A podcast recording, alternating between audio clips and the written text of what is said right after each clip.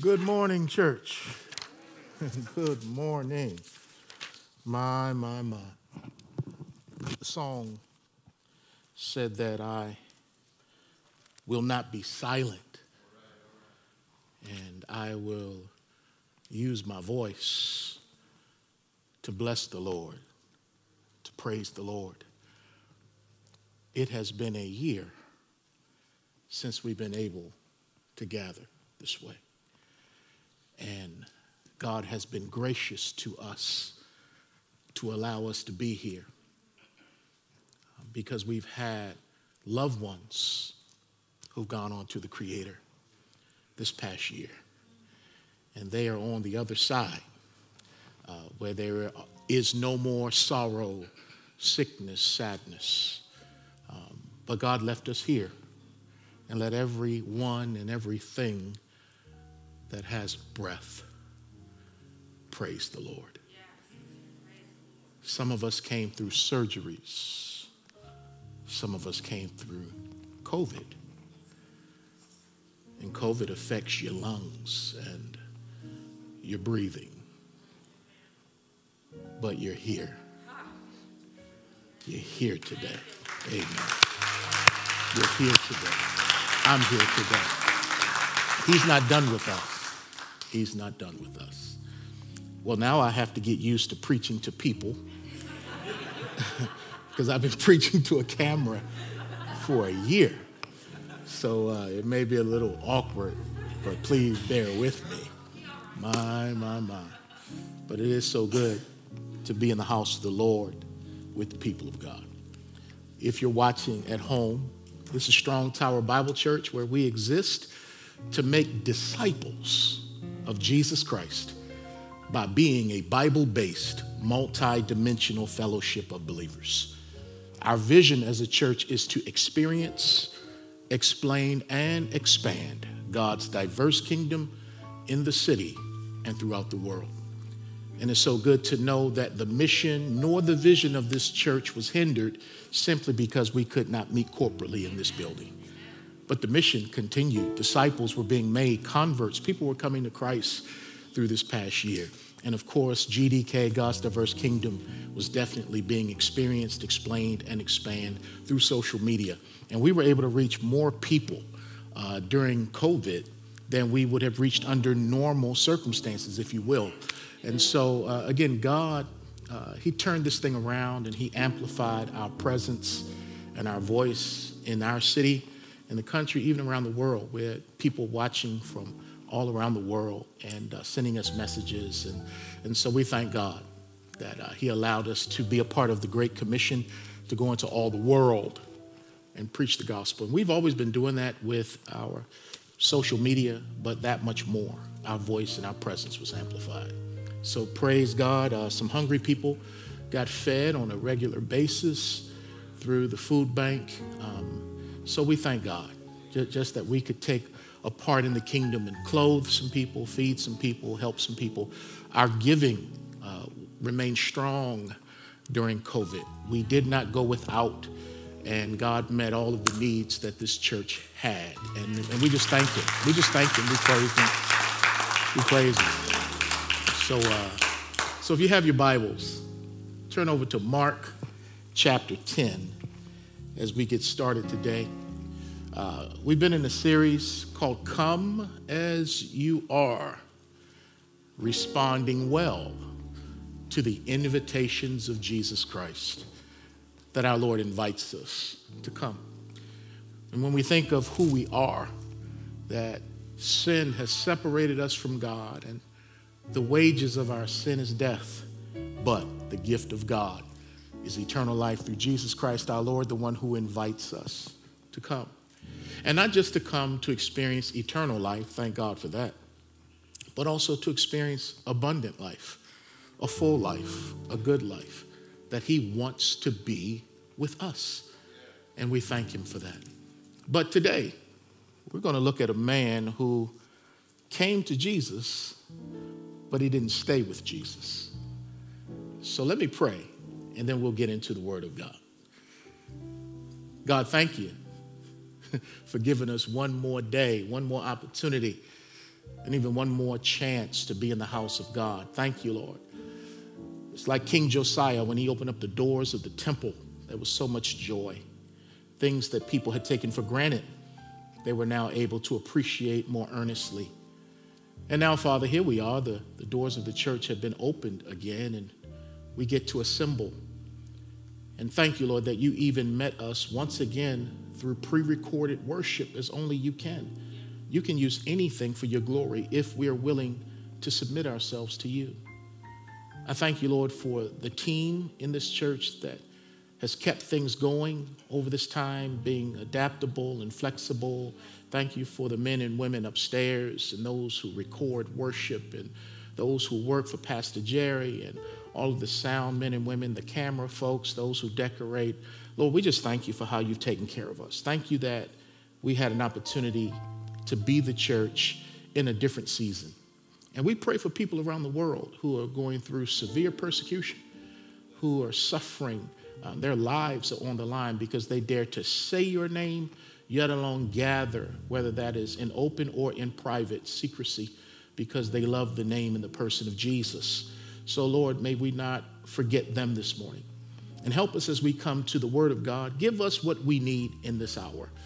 No matter who we are, no matter where we are in life, I thank you that your word is alive and active and it will speak to us. You will speak to us. You will speak to me even as I preach on your behalf. So thank you, Holy Spirit. Can't wait to see how your breath, your wind will lead us in this moment. For it's in Jesus' name that I do pray. Amen. Mark chapter 10, beginning at verse 17. And can the masked people say amen? Amen. amen. Y'all still sound good with your mask on. Amen. now, as he was going out on the road, one came running, knelt before him, and asked him, Good teacher, what shall I do that I may inherit eternal life?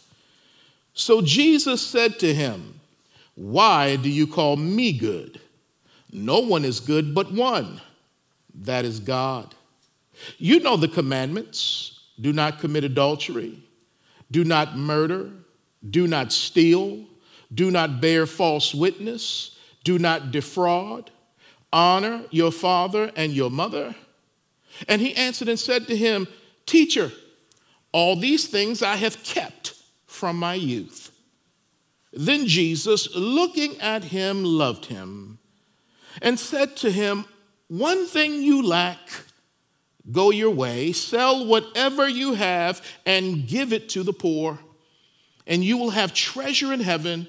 And come, take up the cross and follow me.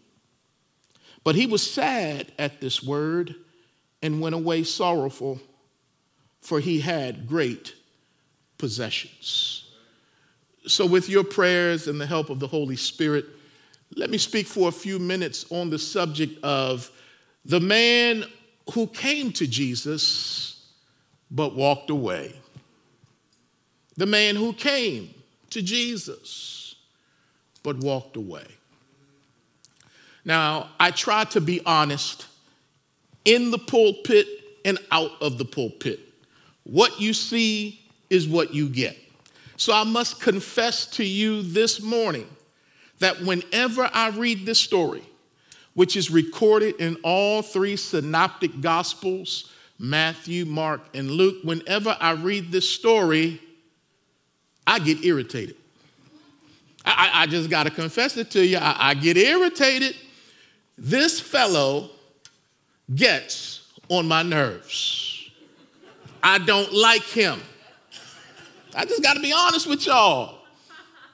Because when I read the story, I not only see a rich young ruler, but I see someone who is arrogant and someone who is conniving and someone who is disrespectful. And he is trying to play the master. He's trying to play the Lord. But as we just read, he ends up playing himself. So I have to confess to you, I, I, I, this fella makes me upset. I, shake my head at him whenever I read the text. And based on where I come from, this is where my street vernacular comes in. I say to myself, this dude is out there. This dude is crazy. So, therefore, I've got three points that I want to break down today. The first point is dude came to Jesus. Can I say it plain? Dude came to Jesus. And then dude conversed with Jesus. And then, thirdly and finally, dude cut out from Jesus. Oh, we got to look at this dude today. I don't know his name, but I'm calling him dude. Can I get an amen? Oh, yeah. See, see, I haven't heard amens in a year. I might be asking for amens this whole sermon. and you haven't been able to give one in the presence of the Lord. So, so, so yeah, yeah, yeah, yeah, yeah, yeah. Dude came to Jesus. Look at verse 17. Now, as he was going out on the road, one came running, knelt before him, and asked him, Good teacher, what shall I do that I may inherit eternal life? So the Bible says, One came. Now, the Bible lets us know in Matthew chapter 19, verse 20, as Matthew gives his depiction of this story, that the one who came was young. He was young. Matthew 19, 20. Luke 18 18 tells us that he was a ruler or he had some kind of office, some kind of authority. So he was young, he was a ruler, and all three synoptic gospels say that he had great possessions. But Luke 18 23 says he was very rich. So we get an idea of who this young man was that came running. He was young, he had some kind of power and position because he was a ruler and he was very, very wealthy. But also, we see that this dude was eager because he came running. So he's eager. Not only is he eager, I'd like to say that dude was dramatic. Why? Because he came running and then he knelt down. He came running and then he fell on his knees. So, dude was dramatic, or as the young people like to say, he was extra. He was extra. You know, he's just a little over the top, you know, just a little over the top. Dramatic, you know, he was out there. But not only that, dude was disingenuous. He was disingenuous. Pastor, why do you say that? Because not only did he come running and kneeling before him, he asked him, Good teacher, what shall I do? Good teacher, and the way he addressed Jesus was disingenuous. Again, he's trying to play the Lord, he's trying to get over on the Lord. Because when he comes to Jesus saying, Good teacher, he's using flattery, he's using a, a compliment. He, he, he's being crafty as he's coming to Christ. He is what we would call today a schmoozer.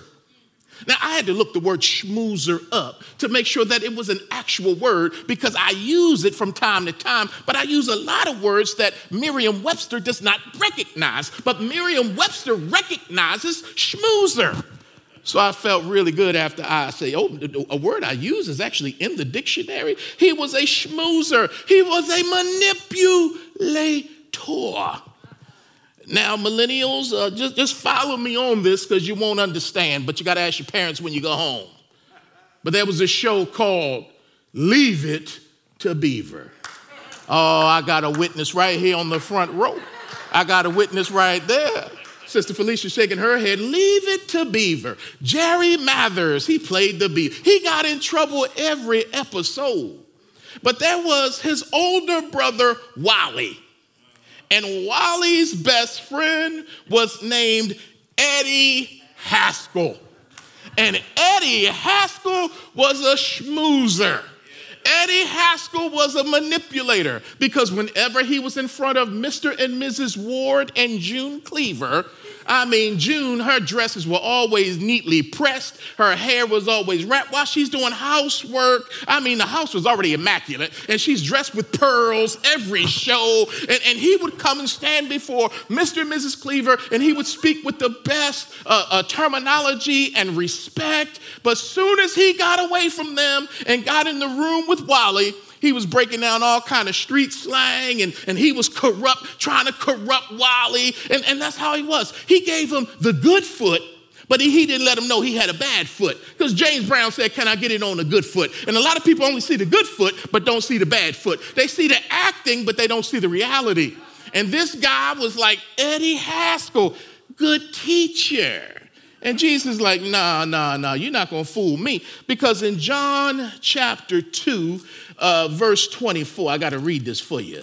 You see, you can fool some of the people some of the time, but you can't fool God none of the time. Uh, John chapter 2, verse 24. But Jesus did not commit himself to them, all of these people that were coming, because he knew all men and he had no need that anyone should testify of man, for he knew what was in a man. In other words, he knew everybody's heart, he knew everybody's motive. So when you came to the Creator, you couldn't play him like you could play somebody else because he already knew everything about you, what's going on, what you're going to say, all of that kind of stuff. So you can't play the master. But here he comes, good teacher.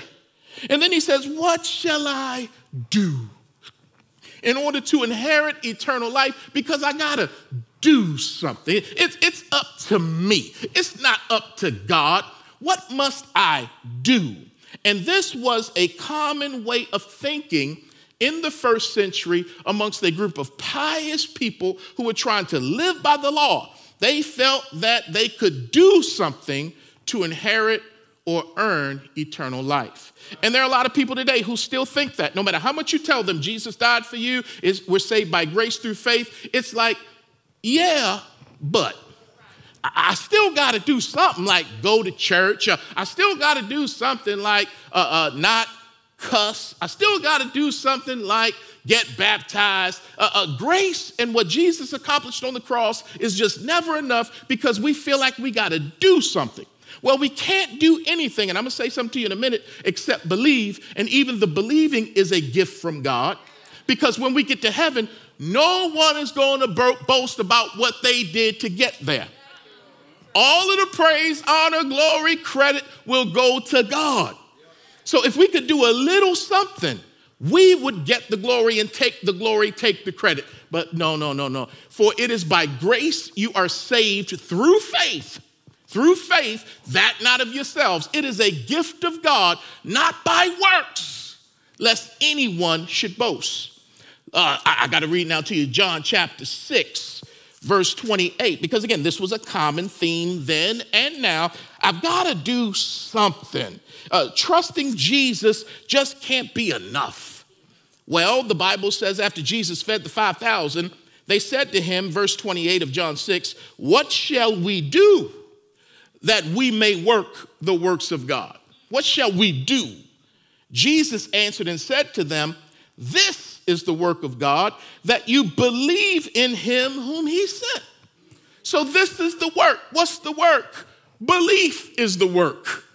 And even with belief, it doesn't originate with us because there is none righteous, no, not one. There's no one who understands, no one who seeks after God. We were dead in trespasses and in sins. So God had to come to us and give us faith. And you can find that in 1 Timothy chapter 1 verse 14 when Paul gives his testimony and he says grace, love and faith were poured out on me in abundance. God gave me faith so I could put faith back in him. So I can't take credit for the faith that I have because he told the disciples, You didn't choose me, but I what? Chose you. So I got to give him praise that he chose me and he gave me faith to put faith back into him because I was dead and lost and not seeking after him. He sought after me. So what is the work? It is to believe. And now that I believe, now I work. Mm, I could chase that, but I won't because we got a lot of believers who don't want to work. but you can't have faith and say, or, or, rather have faith and not have works because your faith is dead if there are no works accompanying your faith. But we can't put faith in front of works in front of faith. Oh, oh man, oh man, let me go. I got to move on. Uh, but dude came to Jesus. Second point, dude conversed with Jesus. We're back at Mark chapter 10, verse 18. Or oh, let me go back to verse 17 where he says them, Good teacher, what shall I do that I may inherit eternal life? So Jesus said to him in this conversation, Why do you call me good? No one is good but one that is God. Oh, stop and pause just for a second. Because as you read that, Jesus is almost implying that he's not good. Because he says, Why are you calling me good? There's only one person who's good, and that's God. And it's as if the Lord is saying, I'm not good. Now, we know that can't be the case because Jesus is good. In fact, Jesus is perfect. But what is he dealing with? He's trying to get this young man to watch the words that he uses. Because if you're going to come to me and call me good teacher, and if we understand that only God is good, are you willing to call me good because you recognize that I am God? Oh, that went over your head. I, I, I got to say it one more time if I can. Lord, help me. Uh, uh, uh, don't come to me calling me good unless you're willing to come to me and call me God. Don't, don't try to flatter me and say good teacher because we know that only one is good and that's God. Are you willing to call me good teacher and call me good God? Now, I got to let you know something. I'm, I'm going to let the cat out the bag early. When homeboy or dude talks to Christ again in verse 20, he drops the adjective good and he just says teacher. in other words, he understood what Jesus was saying. I'm God. Are you really willing? When you fall down and kneel, are you really willing to worship me as God in the flesh, or are you just kneeling as a show for everybody? Am I good? Okay. But I'm also God. Can you say that? Uh, uh, teacher, what happened to God? But anyway, the conversation goes on. And Jesus says to him in verse 19, You know the commandments do not commit adultery, do not murder, do not steal, do not bear false witness, do not defraud, honor your father and your mother. Now, watch the wisdom of Jesus here in this conversation. Jesus quotes five of the Ten Commandments, or six of the Ten Commandments. And he quotes the second half of the Ten Commandments, not the first half. The first half deals with uh, you shall have no gods before me. You should not take the Lord's name in vain. Remember the Sabbath day to keep it holy. You know, you have the first four of the Decalogue, you know, the, the, the commandments that deal with our relationship to God.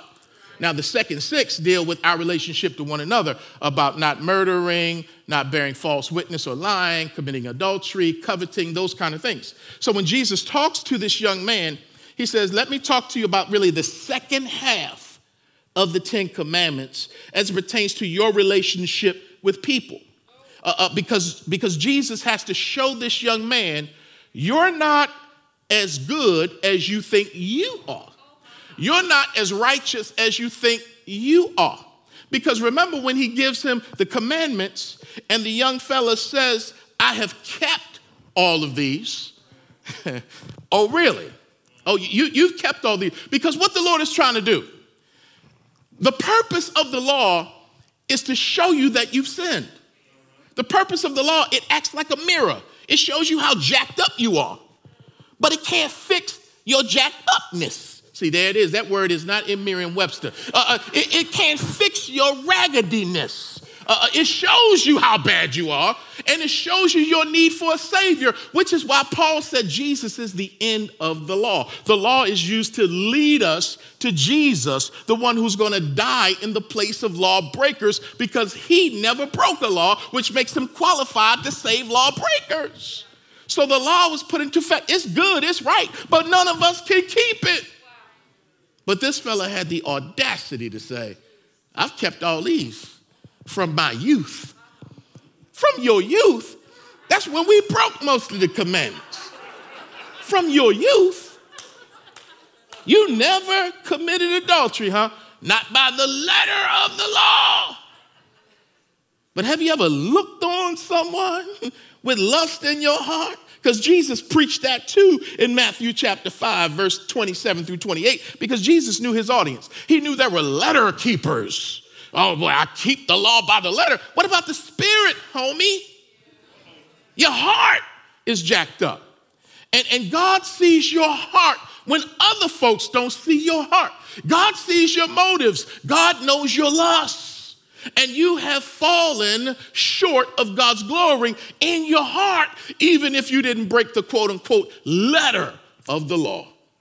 That's why they had to get rid of Jesus, because Jesus was God was using him to expose their filth. And rather than repenting and falling on the mercies of God, they continued to try to stand strong in their piety and self righteousness.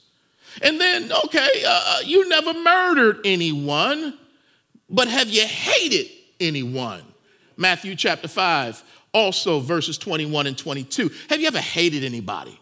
And if you've ever hated anyone, held a grudge against someone, you are a lawbreaker. Uh, uh, you say you never stole anything, huh? Do not steal. You, you, you never stole anything, huh? Really?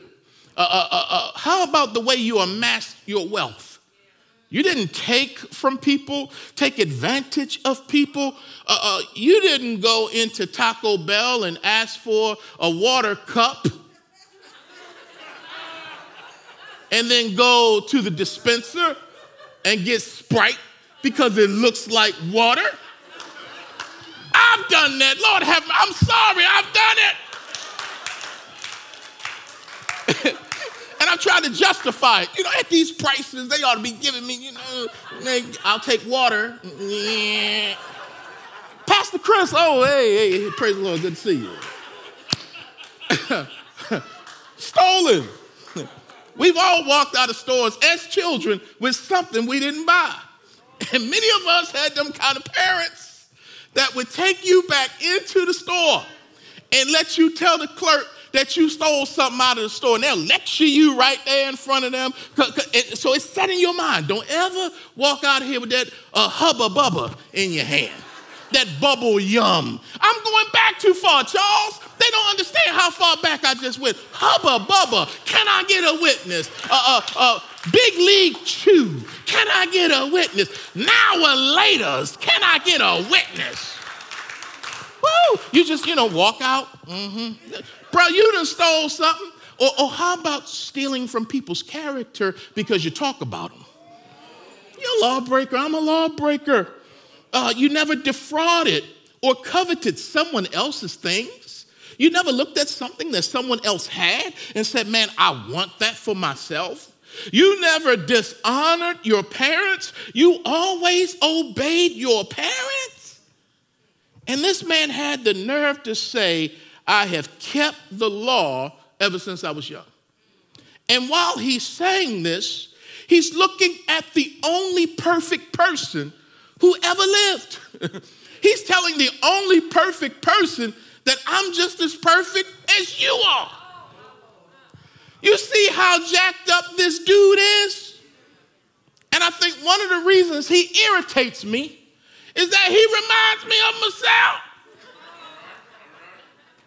you may not want to be that honest today, but sometimes I'm like that. I, I try to act like I'm, I'm, all of that. And, and you know, and, and then God humbles me and says, you know, um, there's none who will do good and there not be sin. There's none righteous, uh, no, not one. Uh, uh, uh, uh, for whenever I would do good, evil is present with me. At your best moments, you're still falling. Oh wretched man that I am. Uh, uh, uh, uh, so, so I don't always like to be reminded of, of the fact that I'm dust, and sometimes I can get more dusty than I need to be. Mm-hmm, mm-hmm. Dr. Tony Evans says, Our sinful hearts have a habit of appraising us as better than we are. I'm gonna read that one more time. Dr. Tony Evans, our sinful hearts have a habit of appraising us as better than we are. Because the worst kind of deception is self deception. And you're trying to deceive God, which is even worse than trying to deceive yourself. So this guy's like, man, I've kept the law. Well, that's why verse 21 then Jesus, looking at him, loved him. when I read that, uh, uh, when, when, I read that, it's like Jesus is looking at this guy's like, this, this dude is clueless. This dude is oblivious to what's really happening. And he looks at him with love, agape, because agape is unconditional love. It's a love that, again, looks beyond your faults and it sees your need. Jesus is looking at this guy like, You are tore up from the floor up, but I still love you. I still love you. You're talking out of the side of your neck but I still love you. You saying stuff, I'm not even sure you really believe it, but I still love you anyway, in all of your folly. You're trying to convince me of how righteous you are. Oh, young man, dude, I love you. And I love you enough to challenge you with truth because he's about to challenge you. I love you enough to not change the rules for you. Because I know as a rich guy with power, you're probably used to getting your way. You're probably used to people, you know, letting you slide by and go by, making an exception for you because you're rich. And they think maybe if I do something for the rich guy, the rich guy will do something for me when I need it. But Jesus was not a money hungry preacher. Uh, Jesus was not impressed with this guy's wealth. He owns everything. Jesus owns that. Like, there's nothing you can bring to me that's going to impress me. You may impress them, but you will not impress me. As a matter of fact, in the earlier portions of Mark, uh, uh, the children were coming to Jesus. But the disciples said, No, we can't let the children come to Jesus. So they put up barricades around Christ. Don't let the kids come. And Jesus said, Man, don't, don't stop the children. Let the children come to me. But I wonder when this guy came running up to Jesus, how come the preachers didn't put a barricade up to stop the rich guy from coming? they could stop the children, but they couldn't stop the rich guy. because a lot of preachers like rich guys. a lot of preachers need rich guys. But Jesus didn't make it easy for this man.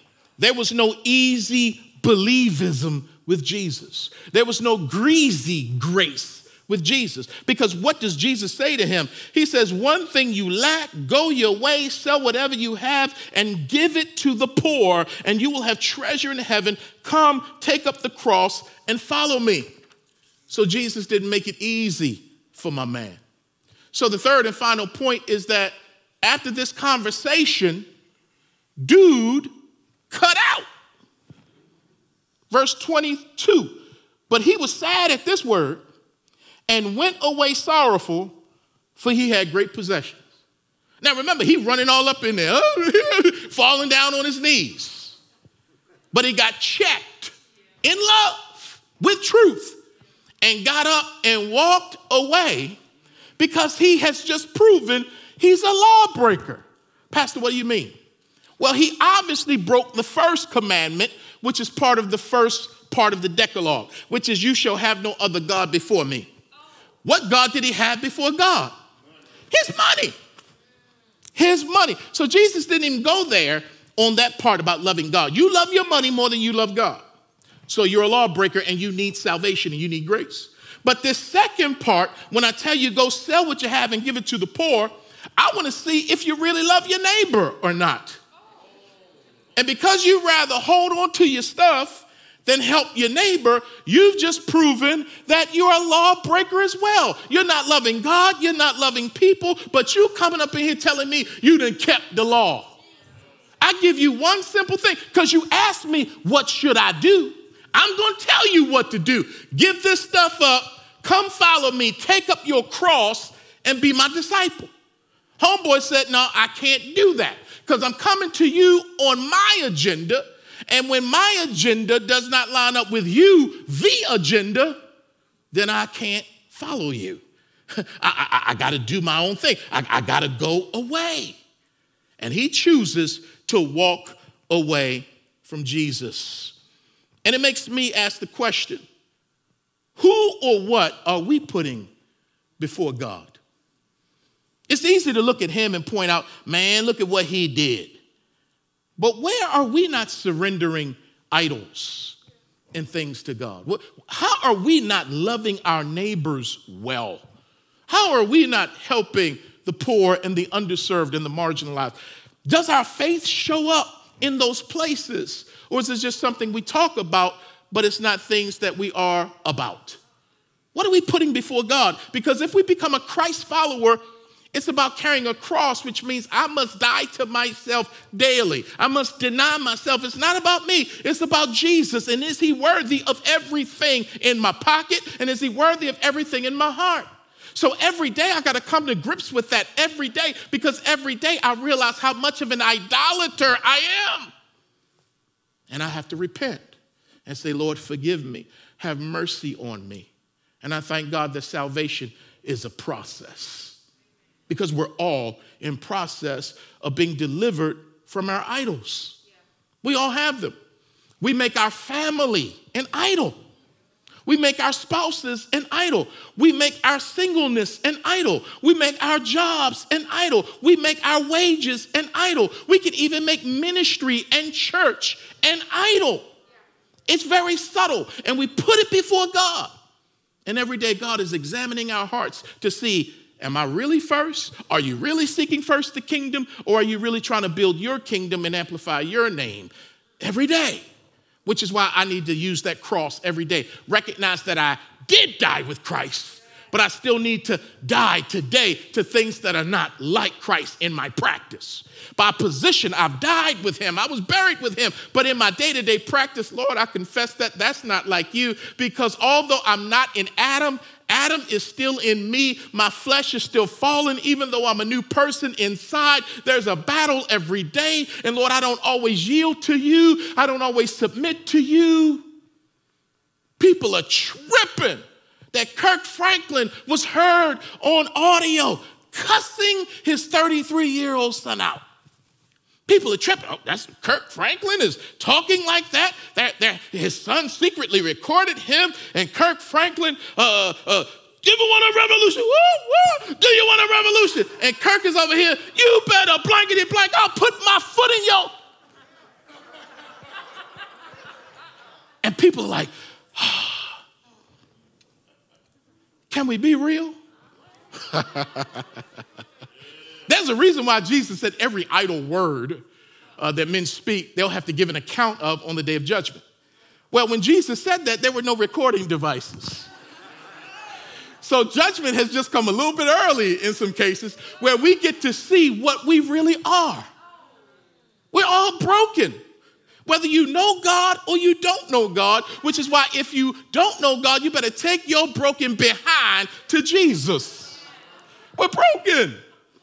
And, and, and if the stuff you said and I said was recorded and for whole, the whole world to see on that one moment, you just lost it. And that's why with grace, Grace does not define you by, by that failure. Grace does not define you by that one moment in your, in your life or this latest moment in your life. Grace defines you by God not by you or your lack of performance, which is why it makes grace that much more amazing that His grace superabounds over my junk. So this morning, Doreen and I prayed, Lord, I pray that as Kirk has been somewhat humbled by this, that you'll use the humility to, to continue to sharpen him and purge him and cleanse him, and use this to bring him and his son back together and work their relationship out. Use, Lord God, them being exposed on the national stage to remind them of how much they need you. And I believe God can do that because mercy uh, is greater, it triumphs over judgment. But man, what about my life and your life? We're lawbreakers, and we need someone to save us, and that's Jesus. You see, when combined, money, power, and religion can be great hindrance and hindrances in knowing God. Money, power, and religion. Young man had all three money, power, and religion. But obviously, there was still a void in his life because he comes to Jesus saying, What must I do to inherit eternal life? Because something spiritually is missing. Even though I have money, even though I have power, and I've got religion, but something is missing inside of me. So he goes to Jesus. He just goes to Jesus the wrong way. I'll, I'll say that in the conclusion, I'll explain that. You see, in the first century, it was a commonly held belief that wealth was a sign of God's favor and poverty was a sign of God's displeasure. So, in the first century, if you had money, that meant that God's favor was on you. If you didn't have money, God's displeasure was on you. And that sounds like a whole lot of churches in the 21st century who preach this gospel of health and wealth and material prosperity. The stuff that doesn't work in other nations around the world only works here in America, and it barely works here. Uh, uh, so, so that's a lie. Why? Because Jesus said in Mark chapter 10, verse 4, how hard it is for those who have riches to enter the kingdom of God. And so, after this episode with this young man, uh, Jesus turns around and starts preaching because this young man's going to walk away with all of his money. And Jesus is going to say, I'm going to have to use you as a sermon illustration and say, it's hard for the wealthy to enter into the kingdom of God. And the Bible says in Mark chapter 10, verse 24, that the disciples were astonished when Jesus said that in verse 23 because they grew up hearing that I want to be rich because to be rich means you got the favor of God. And here you are, Master, talking about if you're rich, you might not even make it into the kingdom. It's easier for a camel to squeeze through the eye of a needle than for rich folk to get into heaven. Jesus came and subverted the entire belief system of the day and said that no, no, no, you need to check yourself. God's favor does not necessarily rest only on rich people. And God and poor people are not under his favor. Why? because Jesus would go on to say in Mark chapter 12, verse 40, and Luke chapter 20, verse 47, the Pharisees and the scribes were considered to be rich men, yet they plundered the property of helpless widows. So Christ is calling them out. Jesus said in Matthew chapter 6, verse 24, you cannot serve God and money. Now, there's nothing wrong with money. There's nothing wrong with having money, but money has the propensity to have the people who have it. So you got to be careful because people will substitute money for God because money is meeting your needs. So you don't need to ask God to meet your needs. So be careful. You can't serve God and money. Uh, Jesus also said in Luke 16, 19 verses, uh, uh, 16 verses 19 through 21, the rich live in great luxury and fare sumptuously while ignoring the abject poverty of those at their gates. So Jesus would preach against excessive wealth and abuse and ignoring the poor. And that's the parable he tells in Luke 16. And when he tells it, he not only talks about how the rich man ignored Lazarus, but when the rich man died, Jesus had the nerve to say that the rich man opened up his eyes in hell. That didn't make Jesus a popular preacher in his time. Jesus said in Luke chapter 12, verses 13 through 21, that the rich foolishly build up storehouses for themselves while disregarding the needs of others. And in Luke 19 9, Jesus commended Zacchaeus, the chief tax collector, after he said he would give half his goods to the poor and restore fourfold anything he had taken or stolen from others. And then Jesus said, Salvation has come to this man's house. It's not easy believism here. It's proof that he's believed, that he's willing to repent and give back money he stole and help poor people out. So Jesus is coming, changing the paradigm of how people would think in that day because God's favor is with the rich. Well, wait a minute now. You need to read the Bible because in James 1 9 and James 2 5, it says the poor are said to have an advantage over the rich because the poor are rich in faith.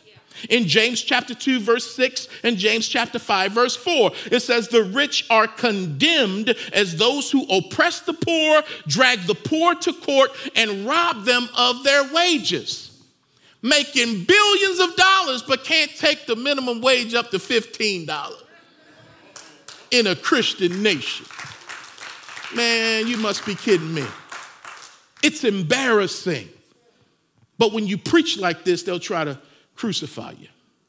Now, unless the rich, listen to this, act in noticeably charitable ways, like Joseph of Arimathea, who was rich, who took the body of Jesus off the cross and put it in his tomb.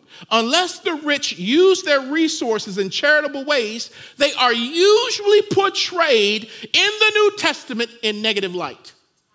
They're usually portrayed as being greedy, ungodly, and arrogant.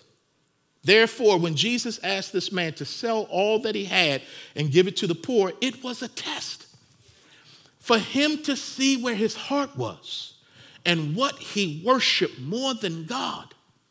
And he unfortunately failed the test. He chose to walk away. He had his money, but he didn't have Jesus. And this was probably the first time, once again, that he didn't get his way. And he probably went home pouting, walked away from Jesus, upset because Jesus didn't give in to him. Jesus lovingly challenged him and called him up. And one thing God will never take from us is our, is our ability to choose.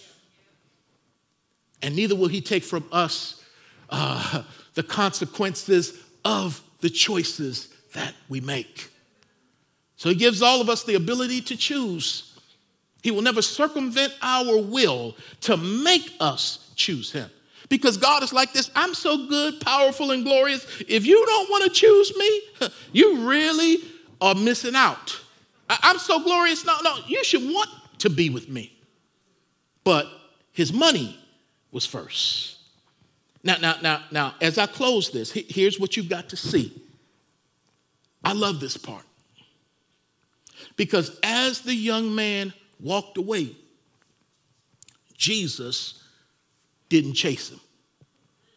That may not do anything for you, but that does a lot for me. Uh, uh, Jesus didn't beg him to stay. Uh, Jesus didn't go and chase him. Oh man, please come back. No, Jesus like, okay, you made your choice. Okay, you're leaving. And now let me turn around and start preaching about this dude. See, when you live with a preacher, anything or anyone can be an illustration at any time. So that's just fair game, you know. But he did not chase after him. Here's the lesson, it's helped me. There are some people that, not all, but some, when they walk away from you, when they walk out of your life, don't chase them. Don't beg somebody to be in your life that doesn't want to be in your life. Now use that with wisdom. Don't go home and you know say to your spouse, "Man, I don't want you no more," you know, and all that. Don't don't do that. Pastor Chris said that. Don't don't don't stretch it that far. But there are some situations though where there are some spouses who basically turned their back on you and left you. And the Holy Spirit just might say to you, after you've done all that you can to live at peace and they still don't want it, some of them you just got to let them go and say goodbye and stop chasing them and being codependent. And put your dependency on God and say, God, they may have left me, but you haven't. My identity is not found in the people who left. My identity is found in God and the people who've stayed.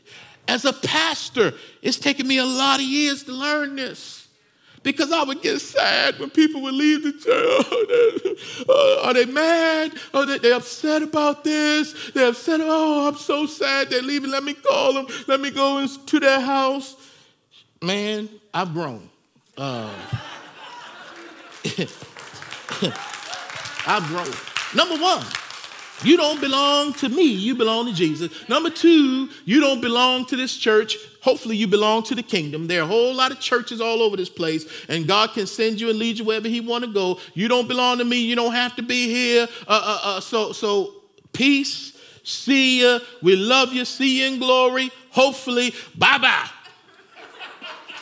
but I used to stay up late. Oh man, taking it personal. The Lord is like, man, I'm not chasing after you. That was just for me. I, am sorry, I didn't mean to turn this into a counseling session, but but you got to learn, you know.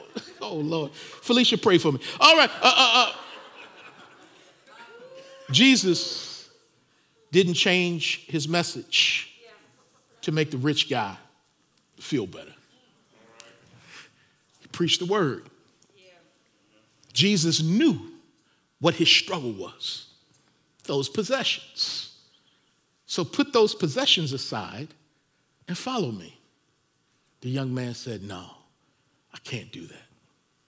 So we learn from him that everyone who comes to Jesus won't stay with Jesus. And everyone who comes to Jesus, we all have things that we are tempted to place before him. But every day we must be honest with ourselves and say, Lord, I'm sorry, I, am putting my anxiety before you. I'm putting my cares, my financial challenges before I'm putting stuff before you. And this young man teaches you and he teaches me nothing is worthy of going before the Lord. Ah. And again, I think as I look at him honestly, I see myself the desire to be independent, the desire to act like I know more than God, and sometimes even the desire to not even want to listen when God is speaking and challenging me in a loving way. But I'm grateful that I'm different from this young man, though. And that is, I stay with Jesus. I don't walk away from Jesus. I, I may wrestle with him, I may uh, argue with him, but my will will eventually submit to his will. That's the Christian walk. And he's a patient Savior. And like he looks at this guy and loves him, when he's talking all loud and wrong, he looks at you and me and he loves us in the midst of our folly, our foolishness, our fears. And it's his love that calms us. It's his love that casts out the fear if we're willing to be trained by it. Some of God's kids are just hard headed. But a hard head makes for a what? Soft behind. And he loves you enough to discipline you. But oh, I don't want to stay on his knee. I want to stay in his lap and just be loved on. But he will turn the lap into a disciplined place because he loves us. But this young man would not. He chose not to come to Jesus. He walked away. Father, thank you for this word. My, my, my. It's real. Jesus, I'm so glad that the Bible records moments where people rejected you because it gives us hope when we're rejected by people. And it shows us also of what we should not be like. Lord, the disciples asked the question. They were like, wow, uh, Lord, we gave up everything to follow you. Uh, what's going to happen to us? And you ministered to them and answered their questions. I thank you that you're the kind of God who wants our questions. I just pray that when you answer them, we'll accept your answers and not try to make you fit into our agenda or to make you uh, be squeezed into our mold of what we want or because we're Americans and we're used to being on top that we can't humble ourselves and say we don't understand. We can't humble ourselves and admit that our institutions, our churches that claim to be Christian are very much like this young man, that they can do religious things, but not have a true relationship with Yeshua HaMashiach. Oh God, may we strip it down to loving you and loving our neighbor. May we strip it down to the simple things of humbling ourselves and just being obedient to you. And if there's someone watching and you don't have a relationship with Jesus, come to him. He invites you to come, but you can't come to him on your terms. You must come to him on his terms. You must take up his cross. You must die in order to live. You must decrease that you may experience and increase life. You must give your life to him. And when you do, you will find life. But if you try to hold on to your life, you will lose your life. Don't be like this rich young ruler. Don't think that you know more than God. Come to Jesus. Come to Jesus. Give him your life. Say, Jesus, be merciful to me. I'm a sinner. Do not come to Jesus saying what you've done and how you've helped people and how you've given money. No, come to Jesus saying, Jesus, I'm lost and I need you. Jesus, I'm broken. Put me together. Jesus, I'm empty. Fill me. And I promise you, you pray that prayer, your life will be changed. You will not be perfect down here but you will be perfect in the sight of God because you will be perfectly forgiven, and the righteousness of Jesus will be in your bank account. My God, trust Him now. And if you're a Christian and you're out there trying to do your own thing, it's time to come on back and do His thing. You can't have it your way if you call yourself a Christian. You must have it His way. You are miserable you must yield. You must repent. You must come back. Come back, backslider. Come back to Jesus. Come back to the person of Christ, not the church. Let that come later. Come to Jesus. Not the people who hurt you in the ministry. Come to Jesus. Stop using stuff as an excuse what your mama did. Come to Jesus. Oh, Christian. And be at peace again. Thank you, God, for the Bible, for the word. And when we leave here, help us to meditate on what we've heard. Help us to study and to think and to read about the things we've heard. For it's in Jesus' name that I pray. Amen.